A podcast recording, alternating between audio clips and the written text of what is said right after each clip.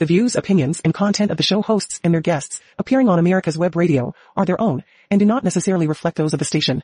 You're listening to America's Web Radio on the AmericasBroadcastNetwork.com. Thank you for listening. Good morning and welcome to America's Web Radio and it's time now for a Veterans Place. And we're finding out more and more that veterans are tuning in to America's Web Radio and listening to a place for veterans. And also um, remembering Desert Shield and Desert Storm. And you know when we say a place for veterans what we're really saying is that we want to help the veterans out there that may or may not know some of the benefits uh, that you have available. Your your family may not know some of the veteran benefits that they have available, and we also want to point out that our government, if you can imagine this, has not been quite honest with us for many many years, and. Uh, if you don't have it handy, get your pen and pad and paper or whatever you write on handy and if you know a veteran or a veteran's family, they should be listening to this show. And uh, let me introduce our host for the show. It's Dr. Don Moeller and he's he was he's a veteran. He was a medic in Vietnam. And when he came back from Nam, went to dental school, became a dentist, and then also decided after that that he wanted to uh, become an MD. So we have a dental specialist, and he's going to get into some terminology today that's going to blow your mind. That it's like um, our government and our our administrators and representatives keep throwing a shield up and saying, oh look, you can see through it, it's transparent. Well, Don has some information for you today that shows that it's not transparent and shows that what our government has, they're, they're like a magician, you know, they, they get your attention looking at one hand and while you're looking at that hand, they change something on you and it's in the other hand. And they uh, can do that with words and terminology and and uh, definitions if they had definitions. But anyway, it's very important that you listen to this and understand what Dr.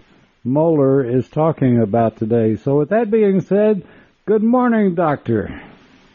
Good morning, Dave. Thanks for the uh, welcome and uh, you'd put an excellent frame around what we're going to be talking about today. On the menu for today, we're just going to open with a couple technical things that we're doing, trying to get care for the veterans at the VA.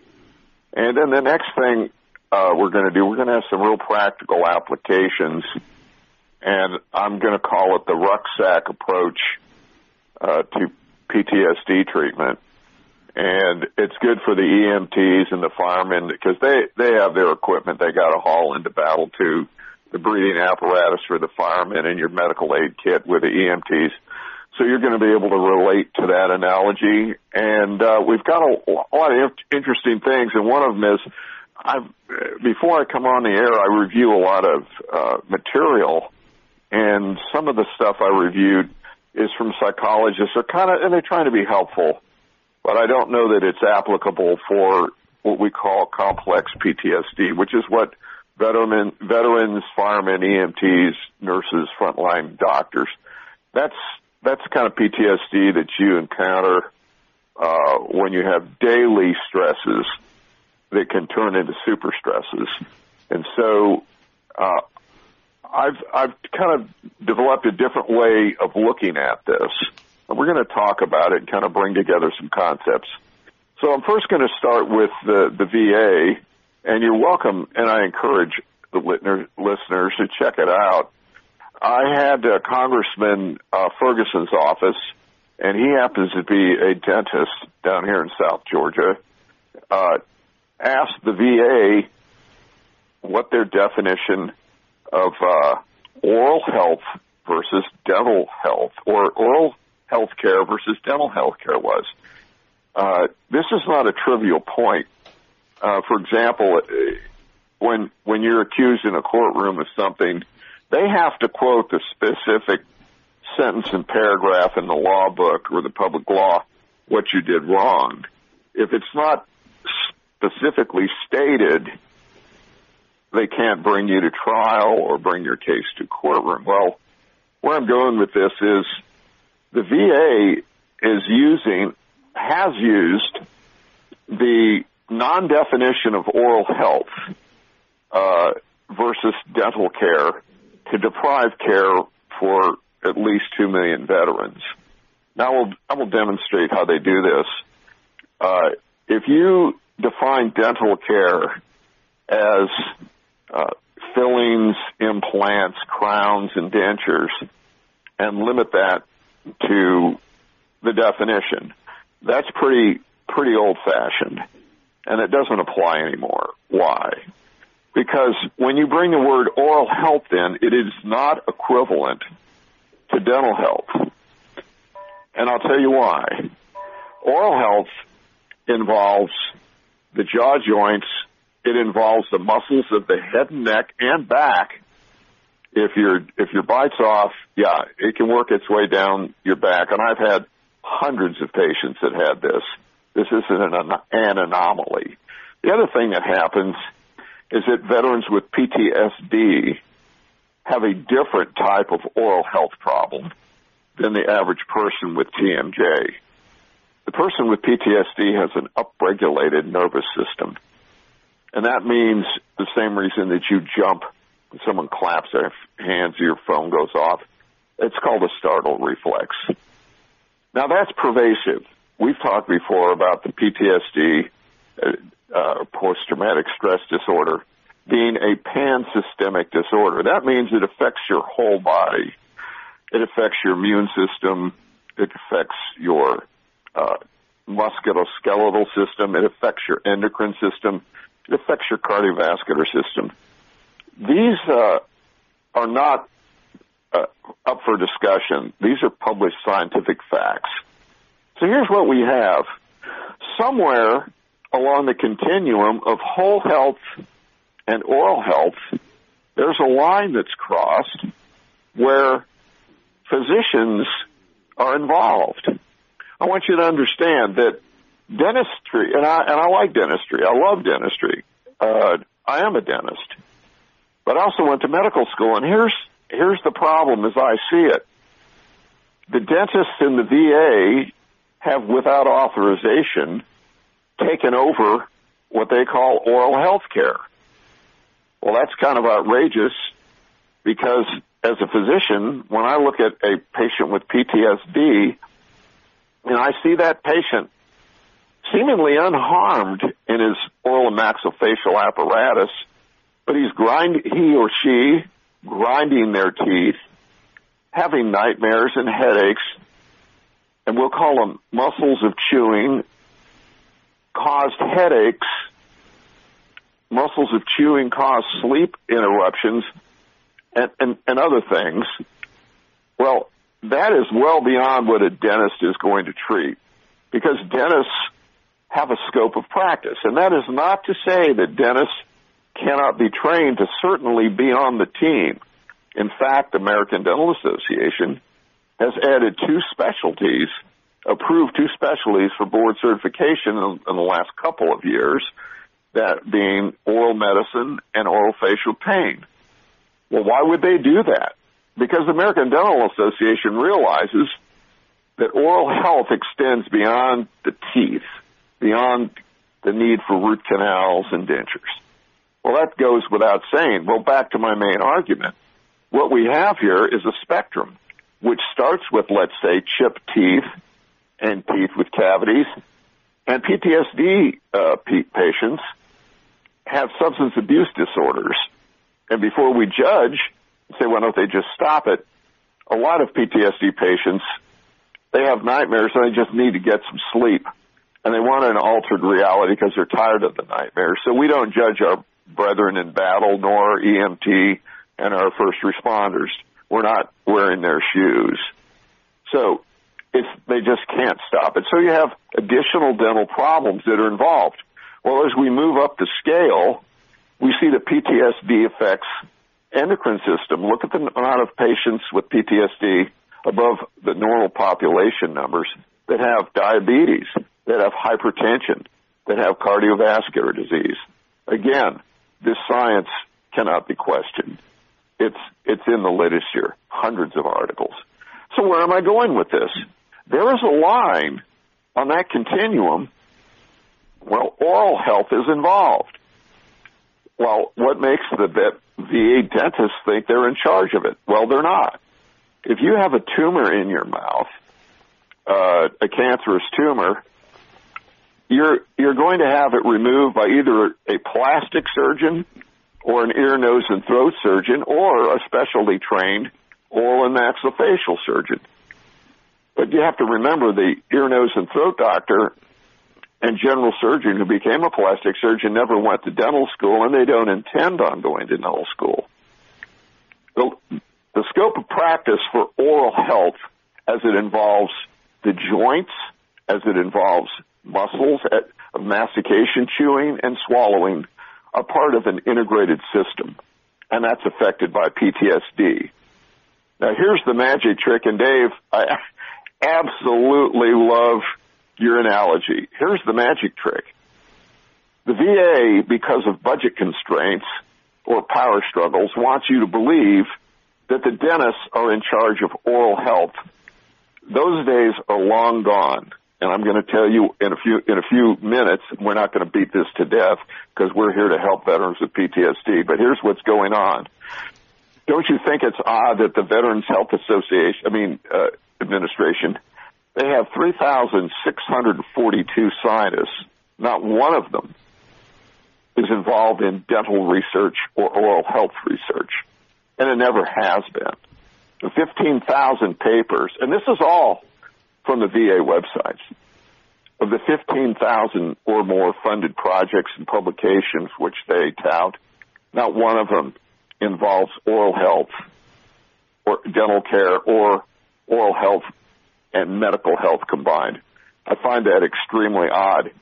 If you look at their training programs, they have programs for endodontics, root canals, prosthetics, uh, that's your dentures, general dentistry, and gum disease, periodontics. Well, I'm, I'm curious why they don't have any in oral medicine or oral, oral facial pain. Why?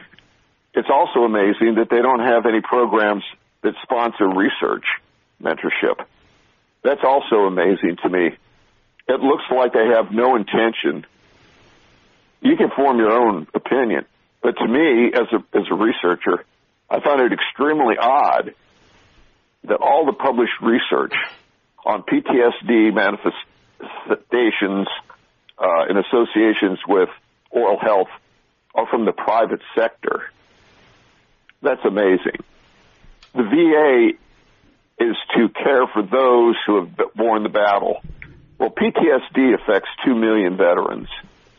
And I think it's an outrage that the VA has not done an appropriate amount of research in oral health and PTSD. You can form your own conclusion. you can go to the National Registry or Clinical Registry of all research where they um, put up research projects that are currently being done, and they and you'll find that there are none in oral health and PTSD. There never have been, and there are none planned. So, why have I asked them to define oral health? Well, you certainly can't uh, begin a research program and apply for grants to do it if you don't even know what oral health is. And I am right now stating unequivocally that Congressman Ferguson his chief of staff sent in a request to the VA over a month ago, and I asked, please define the difference between dental care and oral health. They have not done so. Now, if an attorney sends you a request for production of documents, you have 30 days to respond, especially if it's not a huge case with a lot of documents. Why would the VA not define oral health. It's my opinion. The reason they don't do so is they intentionally, they are intentionally wanting confusion, just like you said, Dave, like a magic act, to make the veterans think you don't get dental care or oral health care for your problems. My last statement is if you go to the VA dentistry website, dental page, it will have a direct quote, and I've made posters out of these, that makes reference to oral health is part of whole health. Really. Where does it start and where does it stop? Because if the VA is responsible for our whole health, our veterans' whole health, where is that fine line where oral health becomes dental care, which is denied? My final statement before we get into some more productive material is that only 15% or less of veterans are eligible for dental care. On that, I, I, think that, go ahead, Dave. On that note, uh, let's take a break, let people think about it and digest what you've been saying. And uh, we'll come back in just a minute with more from Dr. Moeller on A Veteran's Place. The Docs for Patient Care Foundation is your way to join the fight and become a member of an organization created by doctors for patients dedicated to fighting for your healthcare freedom and preserving the doctor-patient relationship. Get a pen and paper. Write down www.docs4patientcarefoundation.org. That's www.docs4patientcarefoundation.org. Go to our site and please make a generous tax-deductible donation and join the fight today. Thank you. If you want the truth about politics, medicine, weapons, classic cars, and more, you'll want to tune in to America's Web Radio.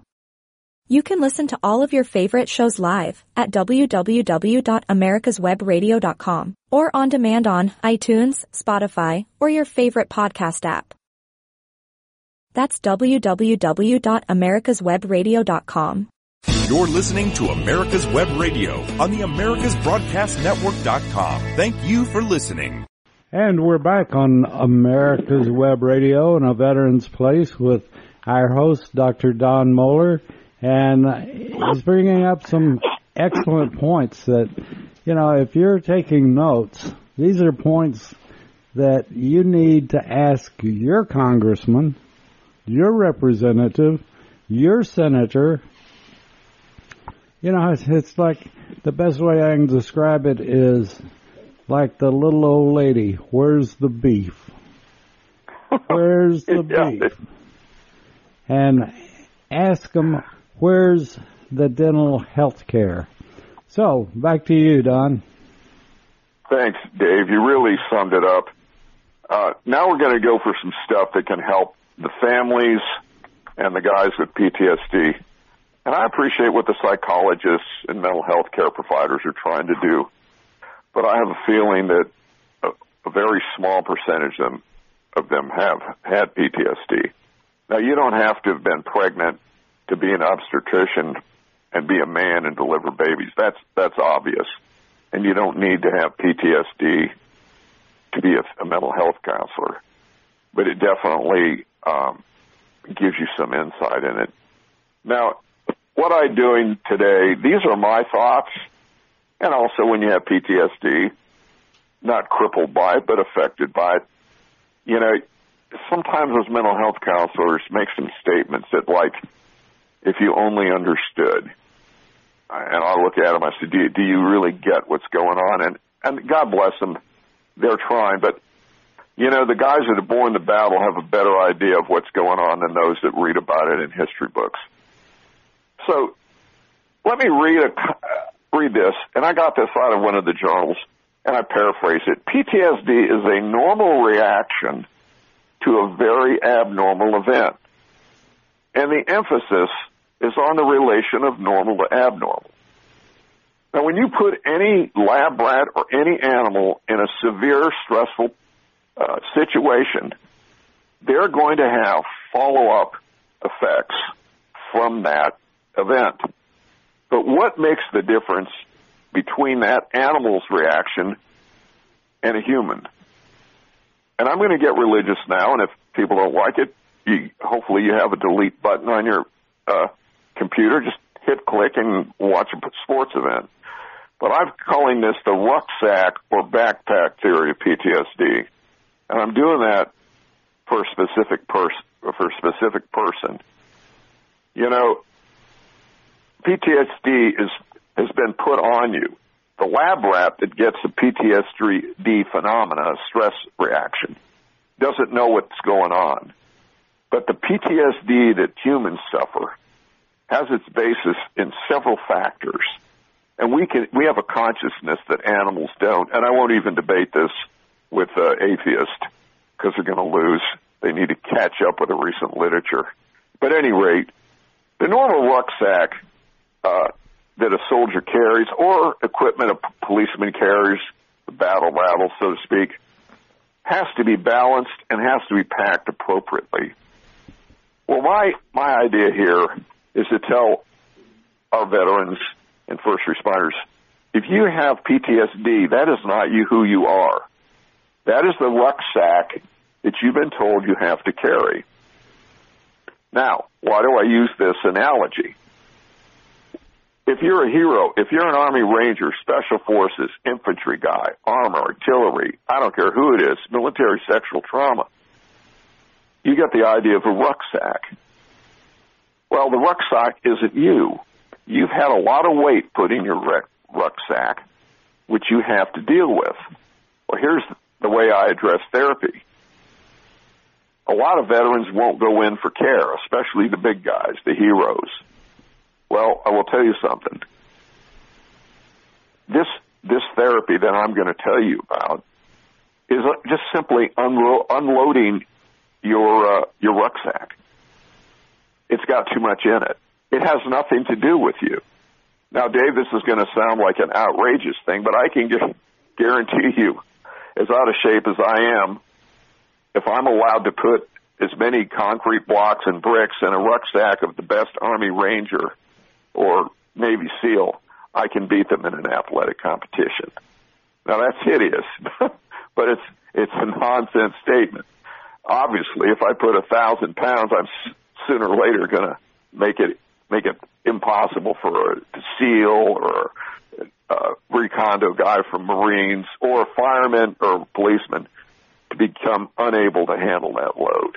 That's not a testament to my athletic capability. Now, if that ranger, because I'm in the Army or Special Forces or SEAL guy goes, why don't we take some bricks and concrete blocks and lead weights out of my backpack? Well, here's my point. That is not making that individual any less of an individual to say, I have to take some of this garbage out of my rucksack.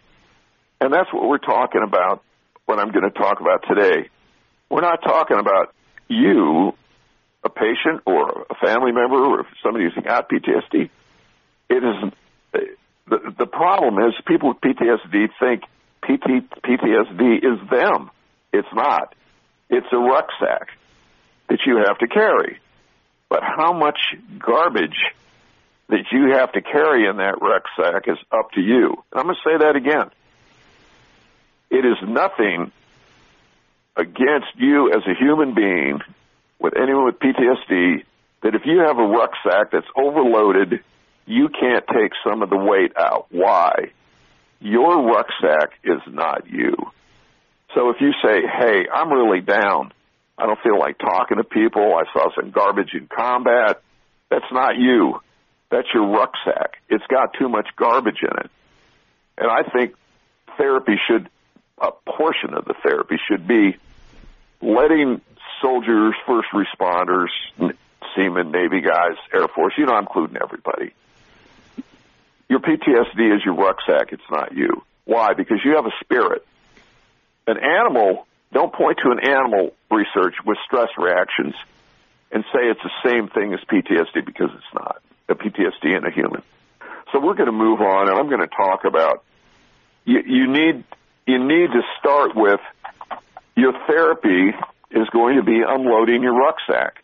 I'm not even talking about the PTSD right now. I'm talking about your PTSD rucksack. First of all, it's a neutral statement.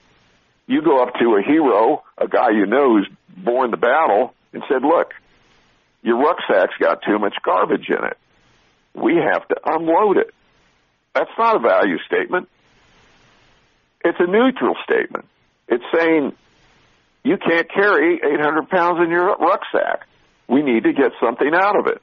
How does that how does that help? Well, it's not a value judgment or a statement of your fitness or manliness, womanliness, or tough guyness.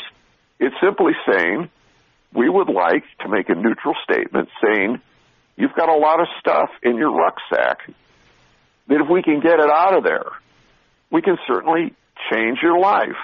Now, why do I say that? If you've got PTSD, more than likely, you're going to carry a rucksack for the rest of your life labeled PTSD. That's just the way it is. That's okay. But what I'm saying is, how heavy that's going to be is totally up to you. And it's a neutral statement. And we're going to talk about therapies and, and tactics uh, to get rid of that. Now, let me talk about weight loss. I can guarantee you, if you want to lose weight, the easiest way to do it is not to walk 30 miles a day, because if and you really need to look it up. A pound of fat, I think you have to walk 350 miles to get it off. I'm not sure, but it's just some outrageous amount. Maybe it's 35 miles. I don't know. My point is, if you get a calorie counter or, you know, a little paperback for five bucks, that's the easiest way to lose weight because you're not putting all that stuff in there. So what I'm talking about is the rucksack theory of PTSD is the efficient way to work on your PTSD problem. And it's neutral. You just say, hey, you talk to the chaplain, you talk to the psychiatrist, say, hey, I got too much junk in my backpack.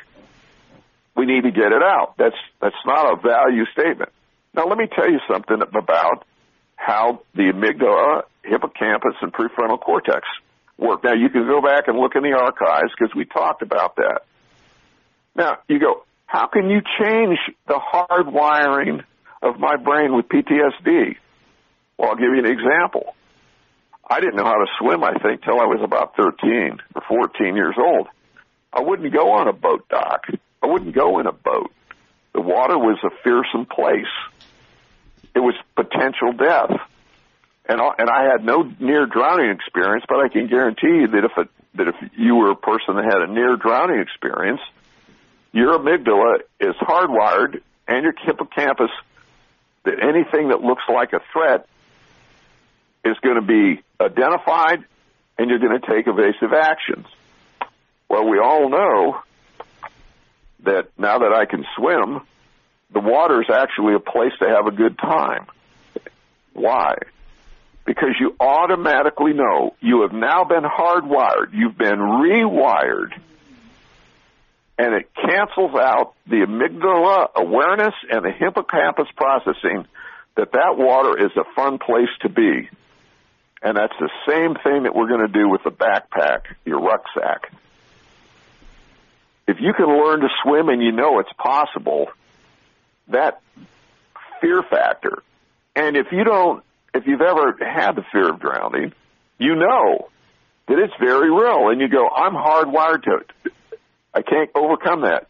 My point is that you can. It's called neuroplasticity. In fact, I pick swimming as an example because you go from it's terrifying and I'm going to die to I can't wait to get to the lake and horse around in the water. Okay? So it is possible.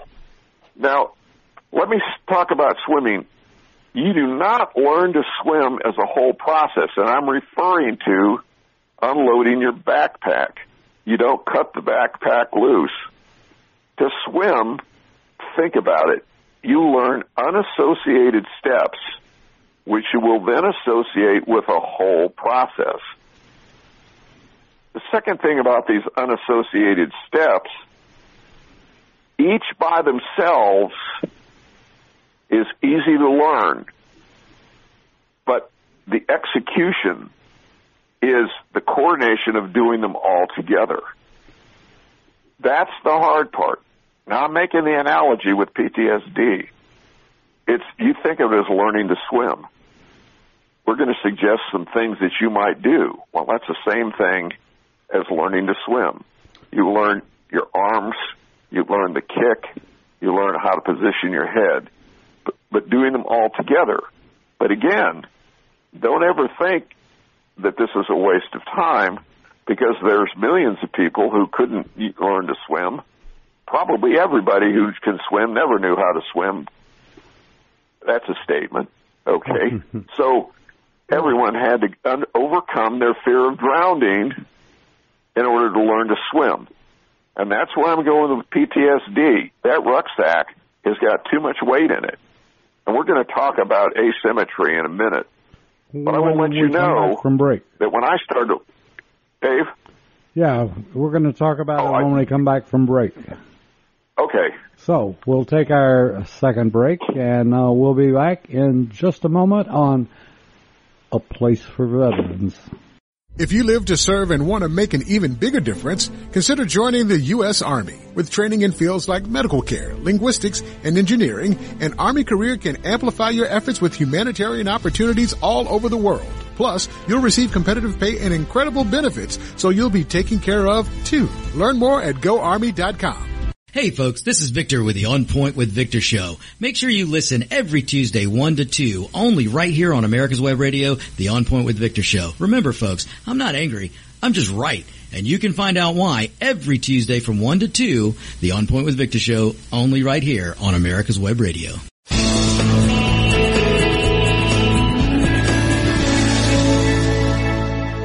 This is America's Web Radio. Would you like to have a show, talk about your business, or express your opinion on America's Web Radio? Just email gm at americaswebradio.com and we'll get back to you. Thank you.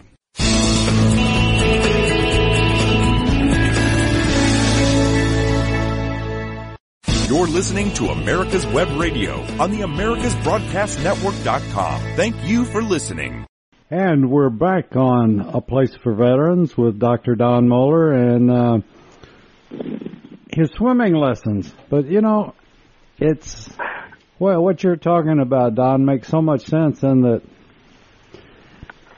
it, it's it's coordination of getting the right hand and arm working with the left foot and left leg, and same with uh, the left hand and the right leg, and it's coordinating, kicking and pulling with your hands as you're swimming. And I think your analogy of of uh, that with PTSD is, you, you know, I think you and a lot of other folks have proven that you just can't say poof and PTSD is gone. You have to co- coordinate the effort throughout the body, and uh, one major portion of it, as you've learned and as you've been teaching, is the ability to sleep at night and how important that is for the person that has PTSD. So, with that said, back to you. Well, Dave, that's I like your comments. I really do. And I'm going to make a statement here. When you learn to swim, your brain sees it as, and you don't. You you just see it as frustration if you can't do it. But your brain sees it. This guy's asking us to do a whole lot here. So, or this gal is asking us to do a lot. Well, what I, I got some swim fins, and that changed the whole thing. Now, the prevailing theory was if you learn to swim with swim fins, you'll drown if they fall off. Well, first of all, I didn't say I went to do a trans English Channel swim for the, my first lesson. So that theory's false. But here's here's the analogy I'm making with with mental health care. The swim fins, I found out I was a skinny little kid. I couldn't float, so I couldn't I couldn't keep myself moving to learn anything else. I had to get rolling. And Dave, this is where the sleep comes in. You got to get a good night's sleep. But here's where we're going with it. When I wore the swim fins and I kicked my feet, my body started to go through the water like a motorboat, and they were huge Navy frog frogman skin uh, fins. An old guy down the street gave them to me, threw them in the trash. But at any rate, I put those on, and as soon as I kicked, I became buoyant. I became buoyant, and then I could add the stroke and the swimming. But the problem is if you don't get an initial momentum going in, in, in your PTSD, it's very difficult to, to, to finish the rest. So you look for what the therapists call as a stuck point, and we'll talk about that in a few minutes. Now, riding a bike, again, is a suite of special integrated circumstances which are learned separately. But here's something uh, that we have to look. Each step is viewed as, by your brain as a go or no go. Now, here's what I'm saying. Each step that you're going to teach your brain for recovery from PTSD, let's take anger. Step one is observation. Step two is expectation of what's going to happen. But then there's the physical, physiological anticipation of what's going to happen. Then you're going to cook off. That's going to be your action. Then there's going to be a reassessment of that outcome. Now, falling off a bike or drowning is no longer going to be you. You're going to look at your PTSD as easily overcome with a skill set, just like riding a bicycle or swimming. You're confident in your skill set. You're confident that they're going to take place. You've learned them and you've integrated them. So you no longer, and write this down and underline it, you're no longer going to expect failure. That's why I use riding a bicycle and swimming because most guys with PTSD and gals, firemen, police, can swim and ride a bicycle. But when you, you forget how you learn to ride a bicycle. And so what happens is you have to break down into, into, into several steps when you look at a disintegration of, let's say, a social situation you have to look at that and look at like riding a bike or failing learning to swim or failing. There are pre-steps to falling off that bike. And underline this, these are the skill sets. Your brain is learning pre-fall tactics. Once you are halfway on the, off the bike, you're going to fall. So what your brain is doing is learning the early signs of an upcoming fall off your bike. That's what you're really teaching yourself. In swimming, my problem was I couldn't get enough speed. My brain could never learn what it's like to lose momentum when you start to sink. This is how you implement your PTSD learning skills. And we're going to continue with this and, and help talk about. Have but you, you have to uh, understand. Have you talked social, to uh, Have ahead, you talked to your uh, president about falling off the bicycles? Maybe he has PTSD. Yeah. I don't. No, I, I tell you one other one other thing that I would like to uh, approach you with. I guess maybe that's as good a word as any. But is that you may be on a beginner bicycle with the training wheels and then you get the training wheels off and you're on your own. You're, you're mentally holding that bicycle up and it's not tilting over and the training wheels aren't there any longer to keep it from tilting one way or the other. But the other thing is, like with your swimming example and riding a bicycle or anything else, and I assume you can tie this into uh, PTSD as well, is that all of a sudden you've learned to swim and it doesn't matter whether it's your swimming pool or the one next door, you're not intimidated by the water that's in the pool. Same way with riding a bicycle. Uh, you may not have your bicycle at Hilton Head, but you can rent one and you're not intimidated by that bicycle. You have learned a skill set and my question is, can you do that with PTSD? Absolutely. And that, and first of all, I, I, I like to consider myself right now because I'm not selling anything as a salesman. You see, I like the fact that you brought up the training wheels. What do the training wheels do? They allow you to almost complete the task of riding the bike and your brain can p- pick up early signals of a possible failure. I want to repeat that. The training wheels allow you to learn to pedal and control the front and balance, but it keeps you, and I'll use the engineering term, in the envelope of operational area, okay? And that means it takes a lot longer to ride a bike if you exceed the envelope of stability and you fall off and hit the ground. Well, first of all, it hurts and you don't want to do it again. The little training wheels allow you to learn, let's say there are 10 skills to riding a bike. It learns you, it allows you to learn and get proficient at seven of them. And you learn where you're approaching the envelope of failure. Now, how do I apply that to PTSD? Well, in your training, and let's say, uh, and you know, I'm going to bring this up. Uh, Admiral uh, Jackson was uh, handcuffed, and uh, it was in the news. He was the president's doctor, the White House doctor. He was a Navy admiral, and now he's a congressman. Well, here's the situation. He he was at a, a public event. Some girl was having a seizure. I don't know what transpired, but he went in and said, "I'm a doctor. I can help you here." Well, how does that how does, how does that apply to PTSD?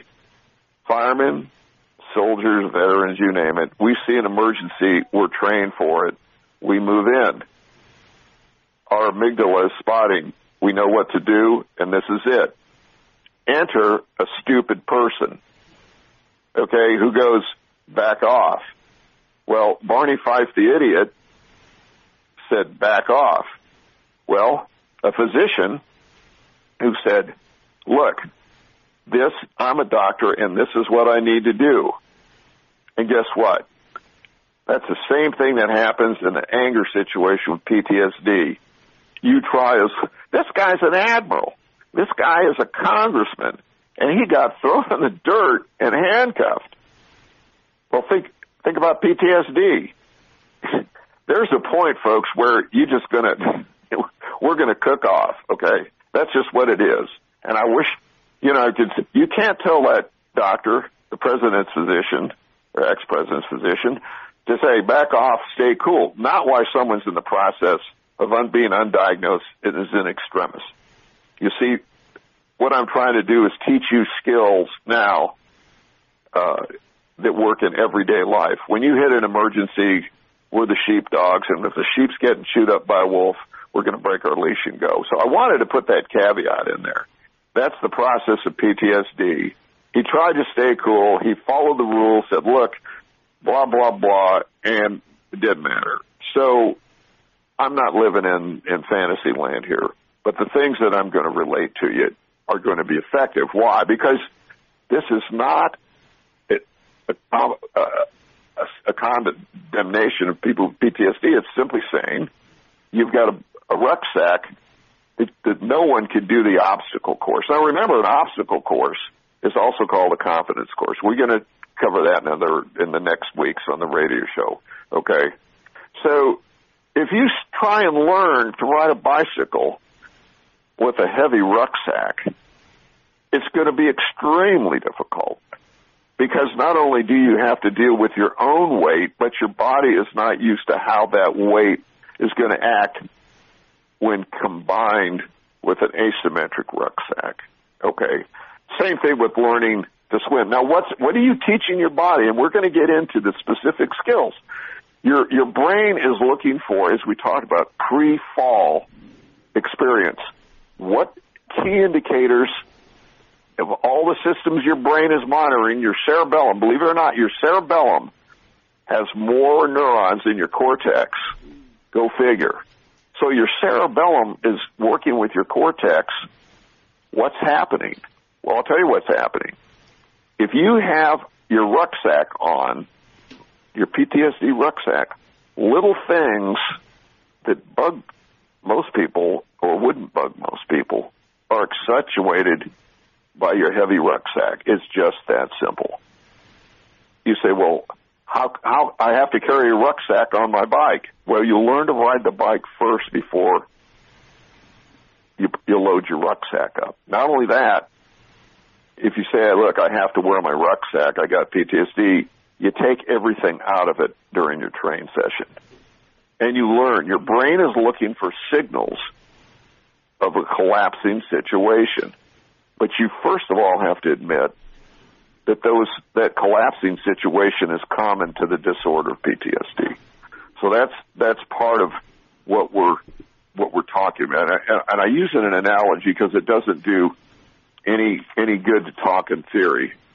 Now, what happens? And now we're going to get into the specifics. Target resolution.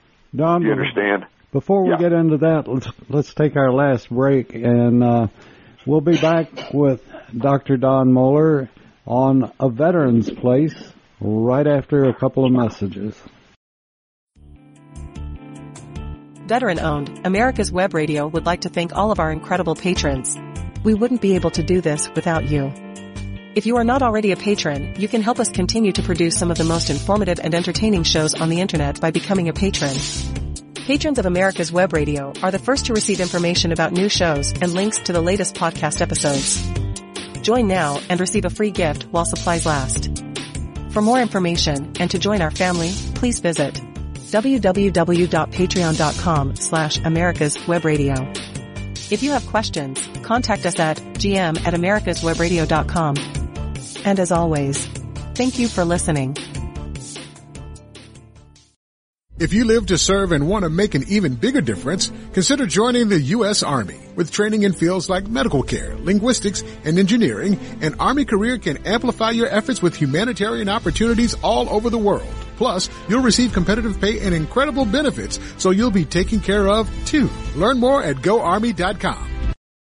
You're listening to America's Web Radio on the AmericasBroadcastNetwork.com. Thank you for listening. Okay, and we're back on America's Web Radio with Dr. Don Moeller and a veteran's place. So it's all yours, Don. Thanks, Dave. Now, here are the specifics that we're talking about. Let's take anger management. Well, matter of fact, uh, I think that's a good word. You're going to meet some jerks, at least like the congressman physician did, that are going to get in your way that you didn't expect. Well, what we're talking about is how to get through daily life. High probability you're not going to be confronted with that every day, what the congressman had to go through. Well, your brain is now looking for targets. You have to give your brain a target for it to work. If you want to be successful, you got to say, we want to go, you have to go to college or become a machinist or go to technical school. Well, then your brain starts looking for technical schools and programs that you can get into and qualify. Well, your brain is looking for targets. So the first thing you do is you break your anger situation down into steps your brain wants to hear about, not what you think. You have to understand. Your brain is looking for cues. Let's talk about the congressman. The congressman's brain saw somebody on the ground. The congressman's brain looked at it. Well, the congressman surgeon's brain was saying, when you go into emergency room, and I've been there, hi, I'm Dr. Moeller. Well, the nurses and techs don't crowd around the patient to keep you from seeing the patient. You expect the crowd to move like the doctors here. We're going to fix something. That was the congressman's learned algorithm. Well, what happened? Why did he get angry? Why did he start cursing? Look, this guy's a doctor. He's a congressman. He's a human being, just like people with PTSD. You're a human being. And he arrived on that situation, and Barney Fife blocked him off. His he was off his algorithm. Now, police, firemen, you have algorithms. So do soldiers. So do surgeons. So do nurses. But here's what we're talking about. We're talking right now about social interactions with people on the street and your, let's say your family members. You need to identify those things that start to throw you off balance. that's when you need to correct them. That's when your brain kicks in saying, oh, this is what makes me angry. Like I went to rent a car and uh, they said it'd be, it's not ready. It'll be ready in an hour. And I said, well, okay, be back in an hour. You come back in an hour and it's not ready. I immediately said to myself, this person that I'm talking to doesn't run the company. This person doesn't clean the cars. So you have to step back and you, your brain goes, this is going to be a trigger point here. Because see in the military or, or, or the first responders, if you, if a sergeant says have that truck ready to go, and the guy's on a smoke break supposed to be pulling a wrench and getting it going, you're going to jump on him. And that's just the way, that's our culture. Same with the police. You know, if some guy's supposed to have that car ready, the radio ready, and you're battle ready, and it's not ready, you jump them because that's the culture. You have to understand that. That's not the culture of the people you're dealing with. So what am I saying? Your brain's algorithm, you're now looking at that in the context of your training, of you starting to go like riding a bike, you're starting to fall. That's when you de-escalate. So I walked up to the counter and I realized this person was an idiot and was trying to fool me with the verbal magic. Oh well, this is a particular case, and I, you know, I said, just, just stop. You're not ready. It's not your fault. And see, I already knew from the algorithm this is where the PTSD was going to start talking. And what do you do? You recognize that that stuff is going to come. And I gave you the five steps about the first is like observing. And then it's assessing. That's what your amygdala is doing. You have to practice this, just like practice. I love my wife. I've been married 46 years. But my wife is aware that if you keep harping on me, I'm trying to back off. And some people just keep coming. And so I realize, here we go. And now you're on the falling off the bicycle algorithm. So what you have to do is you say, look, I'm wearing a heavy backpack that gives me a disadvantage in balance.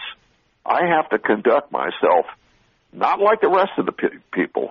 I have to conduct myself to account for the fact I got a big backpack on. It's probably overloaded and it's not over, evenly loaded. So in every situation that you enter, you've got to put that mindset on. But here's what happens. Pretty soon that will become you the new you, the new back, un, the new unoverloaded backpack will be you. But you have to identify the items in the backpack one by one and take them out. If you need help, that is not a lick on you. You simply are going in to the unit supply guy going, we need, I can't carry this stuff in this backpack. It either hurts or I'm not balanced when you go see a chaplain. That has nothing to do with you. It has to do with you're coming in to have somebody get some stuff out of your backpack or your rucksack. It is not a value statement. I can't. I can tell you, Dave. You'll tell me that you were in the infantry, uh, and I was assigned with them. You, you put on a tough face, and for some reason, you think if you're flawed, the army has, uh, you know, uh, not serviceable. Well, I had guys in, when I was in the army coming in and they said, I don't want any dental care. And I said, I agree with you. I don't think you should have it, but here's the problem. You're army equipment and I'm here to service you. Okay? And they just cracked up. I said, that's the fact. You see, you have to get out of the mindset that PTSD is you. It's not it's your reaction was a normal reaction. We're going to get into some residual things, but the thing I'm going to leave the listeners with today, you can learn to swim and stop being afraid of the water, and it works. You can go from hating and dreading the water to enjoying it, but it's a series of steps, and we're going to talk about small things that you can do gradually. For example, my wife made a statement. We stayed at a nice hotel, which we normally don't do, and we got a good night's sleep. And she got up in the morning and she said, "It's all about endorphins." And I realized that's what started me on this on this whole thing. Here's what you do: you take a neutral thing like unloading your backpack, anger. That's you didn't ask for anger. That's that's what your system gave you. So what you do when you take something out of your backpack, that's an endorphin producing moment. It's fun. Like you're riding a bicycle and you catch it before you eat the pavement. That's an endorphin releasing uh, event. That's just the way it is. So here's the key this week. If you're a family member that has another member who's got PTSD, you have to improve uh, your performance. So how do you do it? You select easily obtainable endorphin producing things. Like, I get up in the morning and there were dirty dishes. You know what? My wife made a great meal. I loved it. So I said, you know, while I'm making my coffee, I can't do anything. I'm going to clean the dishes up for her. Well, that was an endorphin producing moment. I start my day with an endorphin producing thing. You get something done, you avoid an argument. And that's all I'm saying. And, and, uh, and to add to that, my wife is an incredibly good cook. She's an RN, intensive care nurse. And I'm treated to another meal because I'm doing the dishes. So that's what I'm trying to say. You, you, you connect something on that chain that's going to make you fall off the bicycle. You connect that with training that produces an endorphin releasing event. And you're, that's the same thing as when I put my fins on and started swimming. I immediately improved my game. And that was an endorphin producing moment. And that's what you have to do. And we're going to talk about little things you can do. But right now I want to give you the, the science behind it. For example, one, one therapist mentioned that if you don't feel like thinking in the morning, lay out on your bed what you're going to wear get your coffee ready to go so you just plug it in. Okay? You don't have to make a decision until later in the day if you say, I just don't feel like making a decision. Those are endorphin producing small things that you can do.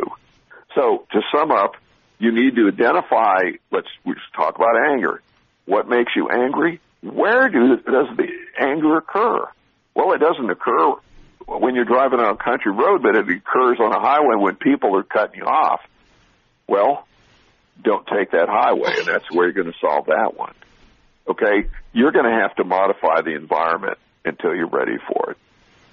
So we're going to get into the specific details. We're going to continue this discussion uh, next week and for the next few weeks. Uh, and the exciting thing is, is, is I'm telling you, step one you know, the, the, the longest journey starts with a step, is getting motivated for that first step. And I'm going to bring in the God question right now. The first step for a human being with a soul is, is the easiest step. And here's what we're going to talk about next week. You are not PTSD.